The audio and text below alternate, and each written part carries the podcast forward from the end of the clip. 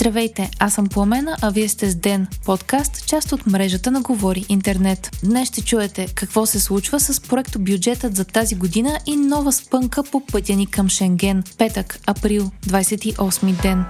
Служебното правителство одобри проекто бюджет за тази година и обяви, че ще го внесе в Народното събрание. Документът предизвика напрежение у народните представители, тъй като заложеният дефицит в него е от 6,4% от брутния вътрешен продукт. Не са били обсъждани и приемани мерките, които предвиждат промени в някои данъци и въвеждането на данък свръхпечалба с цел дефицитът да се намали до 3% и да отговаря на критериите за влизането на България в еврозоната. От съобщение съобщението до медиите става ясно, че високият дефицит е в резултат на прекомерните разходи, одобрени от предходните три народни събрания. Асен Василев предложи този проект закон да бъде отхвърлен от депутатите на първо четене, след което да бъде коригиран от Министерството и да влезе с 3% дефицит и с политиките, които парламентът би приел. Това негово предложение обаче срещна отпор както от БСП и ГЕРБ, така и от служебното правителство. Според служебният премьер Гълъб Донев, Народното събрание трябва да намери решение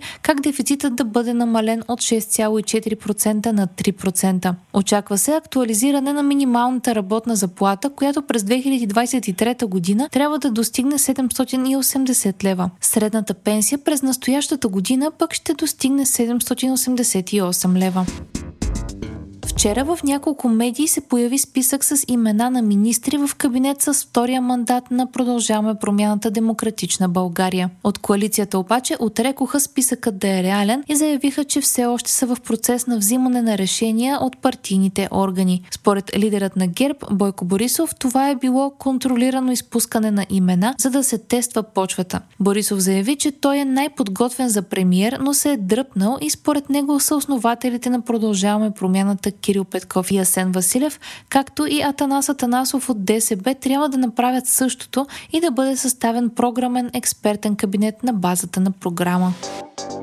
Австрия ще блокира разширяването на Шенген, докато не бъде отчетен спад в броя на търсещите убежище. Това каза външният министр на страната Александър Шаленберг. В интервю цитирано от Политико, Шаленберг определи ветото наложено от Виена върху присъединяването на България и Румъния към Шенген като предупредителен сигнал към Брюксел. За да вдигне ветото, Австрия иска да има устойчив спад на търсещите убежище, а министърът отказа да определи времева рамка за това кога може да се очаква Виена да допусне София и Букурещ в шенгенското пространство. Данните на Агенцията на Европейския съюз за търсещите обежище не дават надежди в този план. През януари е отчетено почти 60% увеличение на годишна база на търсещите обежище в границите на Съюза.